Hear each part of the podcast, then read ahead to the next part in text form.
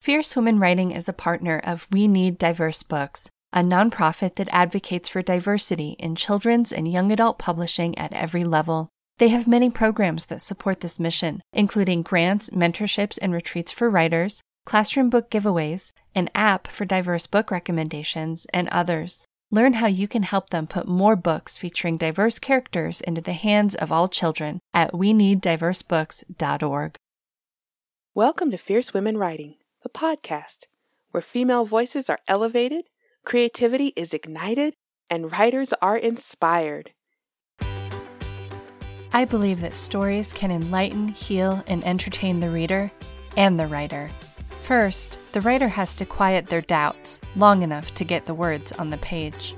I'm here to help you put your doubts away and focus on your creativity.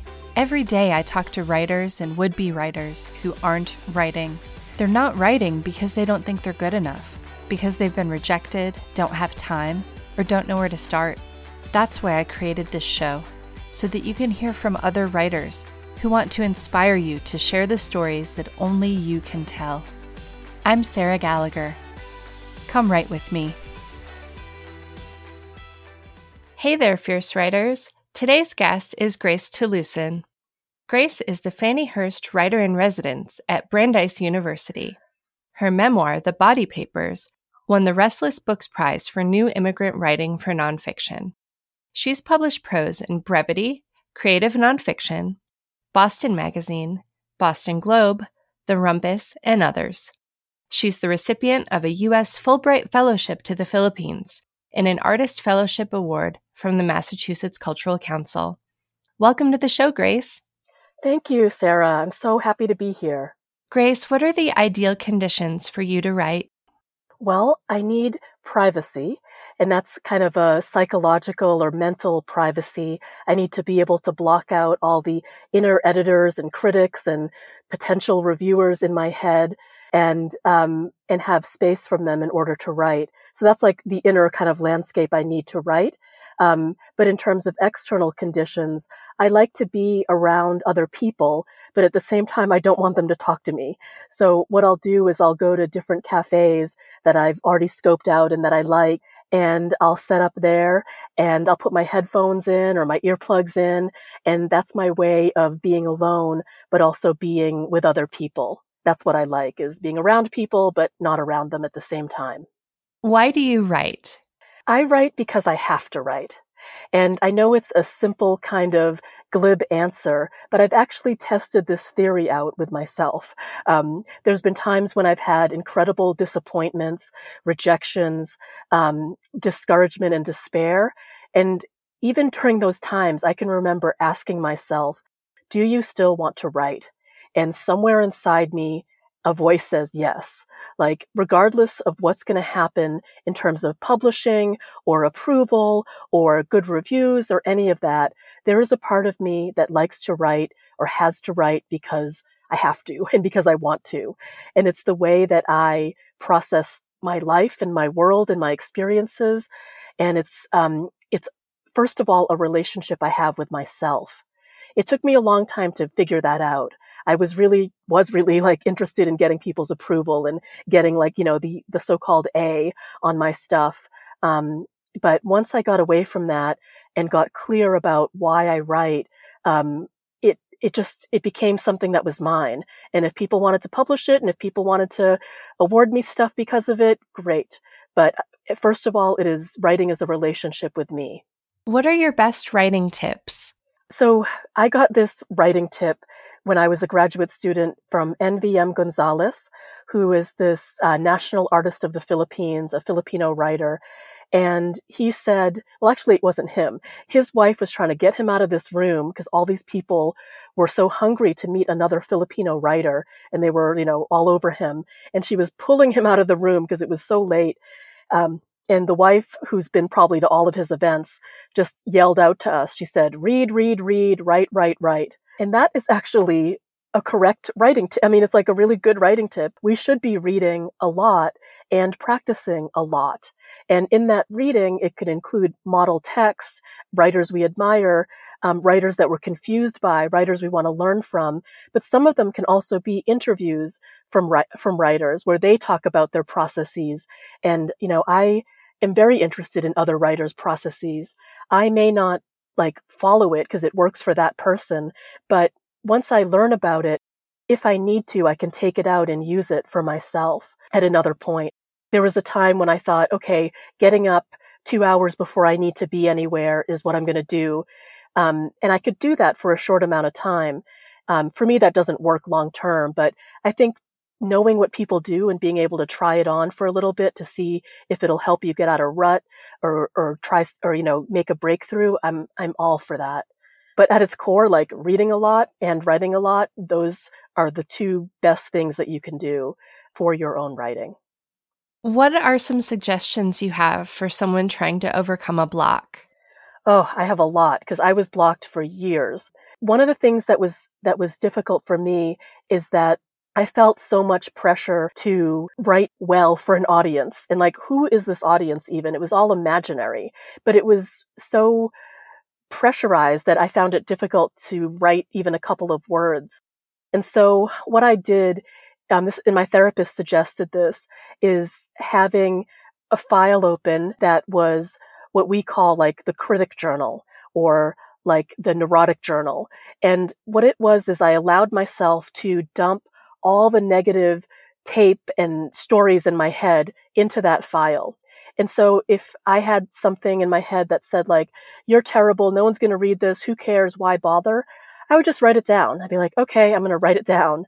And there was something about the act of writing it in one file or one page that was designated for all that complaint and negativity and horrible stuff that I would never ever say to another human, but yet I was saying it to myself.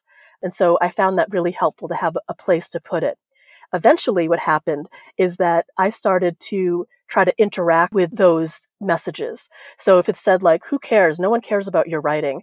Then I would go in with a different color pen, or if I was on the computer, a different color font or big font and talk back to it and be like, screw you. I don't care what you think. I'm going to still write. And so it became this internal dialogue that happened. And eventually that part of me that was being so mean to myself started to get smaller and smaller. And the other part of me that felt very sure, like, I don't care what you think. I'm still going to write. That part got stronger. And so for me, that was a really active, interesting process that worked to melt down my particular block, which was around feeling pressure to perform. What about editing and revising tips? I try to make all of these processes as pleasurable as possible. So if I'm doing a lot of writing on a particular essay or I'm taking notes on something that I know belongs to one project, once I feel like I've amassed a bunch of stuff, I will put it all into one file I did this with the body papers, actually. Um, I had 300 single spaced notes, ideas, outlines, chapters, crazy stuff. I had about 300 pages of very undeveloped stuff. And I put them all in a file and then I go to the library or Staples or whoever has a discount on printing and I print out that 300 page document. Um, and then I put three, make it, you know, fit a three hole binder um, and then either buy or recycle a three hole binder and make myself a cover. Then I take those pages and I have sticky notes, I have highlighter and like a nice pen and I go through in a notebook, a new notebook, like a legal pad, which I love those legal pads. And I'll go through and start to write ideas and read it and take notes and use sticky notes to like tag themes. Like here's all the places where I talk about cancer. Here's all the places where I talk about bodies. To me, I find it a pleasurable process and I'll go somewhere nice. Like I'll go lay it out onto a big table in the library and make it near a window. Like I'll make it as, as um, aesthetically pleasing an, an experience as possible. For our listeners interested in publishing, can you estimate your submission to publication ratio? So I don't know what to count. Obviously, I'm not going to count things that people ask me for to write something for their publication. Leaving all that out, on submittable, I think it is in like the 90 or 95% rejection. Really, I have to send something out so much until someone decides to pick it up. So it is a huge, a really high rejection rate. And I work with a group of women. We're, we're all women and we email each other every week and we try to support each other through a submission process by like encouraging each other to submit every week. And we've gotten to the point where the goal is to submit work. It's not, oh, how is, is it going to get chosen? It's very low stakes. We think, you know, maybe it'll get chosen, maybe it won't, but we submit so much that we don't think about it anymore. The rejection doesn't really bother us. It's really the submission is the key. And I think it works. Like I think about it all the time. This one friend of mine who's very successful writer and producer, he said, I think I was complaining about rejection one time and he said, you know, you gotta throw your hat in the ring. Like you gotta try. Like, sure, it's to sting a little bit, but if you're not there to be amongst the ones who are chosen, like you, then you don't even have a chance. And I really do think about that. Just throw my hat in the ring. Just do it. It's, you can withstand the rejection. It'll, it'll be fine. I've worked on the other end where I've read for literary magazines. We have like three spots. It doesn't mean those writers are not good writers. It doesn't mean their work isn't strong. But if you have three spots an issue for prose or, or for nonfiction, like, which I write, um, that's not much considering you have like 300 people who submitted something. So it doesn't, it's not meaningful information about whether you're a good writer or not. Maybe it means you need to like look at something again if it's been rejected a lot and you feel like there's something there to work on, but maybe not. like maybe the thing is actually fine the way it is. It's just that the way publishing works with literary journals, it's, you know, it's a very low percentage of, of uh, submissions that get published. Who are some other women writers that we should be reading right now? I'm thinking right now about um, Filipinx writers, um, American writers, since that's kind of on my mind. So Jia Tolentino, Trick Mirror, a book of essays. She's a New Yorker writer. I think the book was just named one of New York Times 100 Notable of the Year. I, I thought that was a great essay collection, like so full of life, so interesting. Meredith Talusan, who is a cousin of mine, is coming out with a book in May 2020 called Fairest about her experiences as a trans albino Filipinx woman. And she's a beautiful writer and, and it's a fascinating book. Another cousin, Roslyn Talusan, is another writer. She doesn't have a book yet, but emphasis on yet, she will. She's very active um, publishing on the internet and is a fierce woman advocate for rape survivors. I also think about the people in my, my writing group. I have this writing group called Chunky Monkeys and Celeste Ng. I love her work and she's a wonderful person and Little Fires Everywhere is going to be a series on Hulu. I know they're filming already. Jen De Leon, I'm so excited for her book. She has a YA book coming out May 2020 called Don't Ask Me Where I'm From. And it's great. It's about a young Latinx woman, young woman, high school student who gets bused to a predominantly white high school and it's about her experiences and it's terrific. Whitney Scharer, who wrote The Age of Light, her book came out in paperback this month about imagined life of Lee Miller, the photographer and artist. And it's gorgeous. It takes place mostly in Paris and it's like her coming of age as an artist in, in this world that is so patriarchal and her trying to find her way. And it's really alive. And so those are the women in my group who have books out who I'm really excited for. Finally, where can listeners find you online? I do a lot of like writing related things at Grace Talusan Writer on Instagram. And on Twitter, I'm at Grace T09. And then I'm also on Facebook too. And on email, like people can, if they don't want their, their messages to be public, you can email me at thebodypapers at gmail.com. And I love to hear from folks. I mean, this is, I was writing alone privately for so long and it's been such a gift to talk to people who read the book and who want to say something about it or who want to talk about writing. Like I'm, I love all of this. It's been wonderful. Thank you so much for sharing insights about your writing process with our listeners. Would you read some of your work for us now? I sure will. Thank you for asking. So, this is from the first chapter of the body papers. The recipe for yogurt can be contained in a single sentence. Add a spoonful of yogurt to scalded milk and leave it alone in a warm place until it thickens. It's a deceptively simple recipe that doesn't fully describe the process.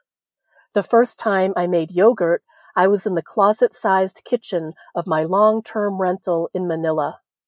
I wrapped a towel around the warm pot of heated milk as if it were a baby fresh from the bath and tucked it into the microwave oven, the door ajar so that the light bulb stayed on. I let it sleep until morning. I felt the anticipation and excitement of a childhood Christmas morning as I reached into the microwave and unwrapped the towel. The pot felt warm, but it didn't slosh. I lifted the lid and broke the white surface with my spoon. The milk had thickened into a creamy solid. At first, I was reluctant to put the warm substance into my mouth, but it was delicious smooth, mild, and unlike anything I'd ever tasted.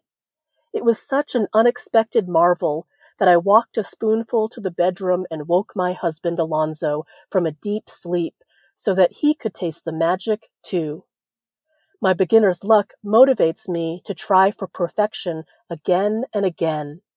I experiment with different processes, shorter and longer incubation periods, and several brands and fat contents of milk and yogurt starter.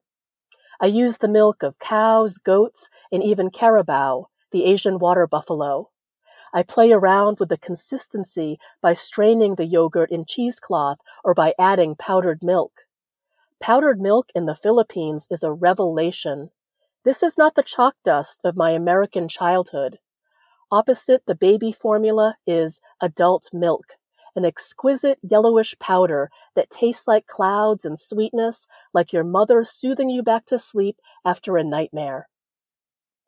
Eventually, I decide that Carabao yogurt yields the best results.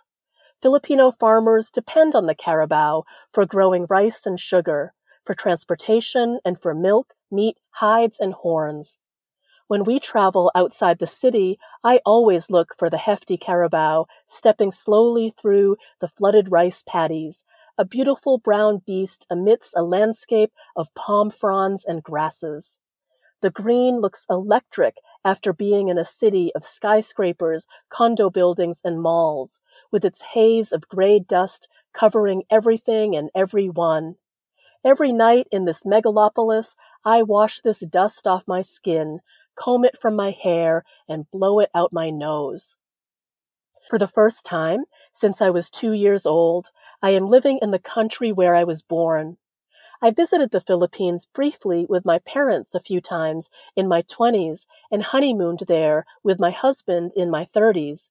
But this time, I will stay here half a year, long enough for me to celebrate my 42nd birthday. We've rented a studio apartment from my cousin Jojo in BGC, Bonifacio Global City, a high-end shopping and entertainment area in Metro Manila, the capital city of the Philippines. This is the land where I began, Luzon, one of 7,641 islands, give or take, that comprise the body of this archipelago nation. I've returned to the place where I was born because I've always had the feeling that I was missing something, like the insistent ache of a phantom limb. I could not imagine what my life in the Philippines would look like, which made planning for it difficult. My husband and I prepared for the journey over many months, shopping for mosquito spray and sunscreen, subletting our apartment, settling job responsibilities, and filling out government forms. I worried about access to clean drinking water and how best to traverse Manila, famous for its gridlock. I spent hours with my sisters auditioning just the right song I could perform in case someone handed me the requisite karaoke mic at a Filipino party. I had read an alarming article in the New York Times that people had been killed for subpar renditions of Frank Sinatra's My Way. I had fewer immigration hurdles to navigate than my American born colleagues on the same Fulbright Fellowship, whose blood and stool were tested before they were granted a visa by the Philippine consulate. Unlike them, I could invoke Balikbayan privilege as a former Filipino resident. At the travel clinic, my husband and I submitted to vaccines for rabies, hepatitis, and typhoid, and were given a yellow card certifying the ways we had protected our bodies from the threats, we were about to encounter. Thank you, Grace, for sharing your wisdom and writing with us today. Thank you. It's been a pleasure. Oh, this has been terrific. Thank you so much.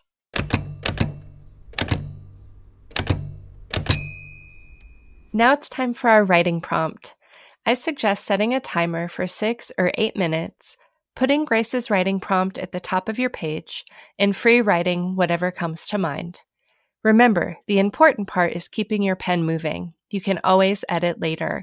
Right now, we just want to write something new and see what happens.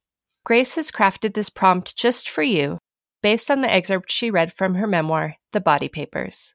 What I'd like you to do is to think about a meal that either you've made for someone else out of love or that someone has made for you out of love. And I'd like you to bring that meal to your mind recall where you were, what it tasted like, what it smelled like, who was around you, what was happening, what did it feel like to be there? Was there any trouble, any tension, any curiosities or questions, or sometimes big announcements that happened during meals?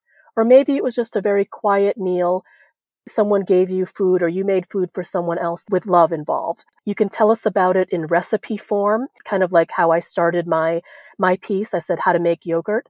Or you can jump right into medias res and write about these people or these characters or you eating this meal and what came before and what came after.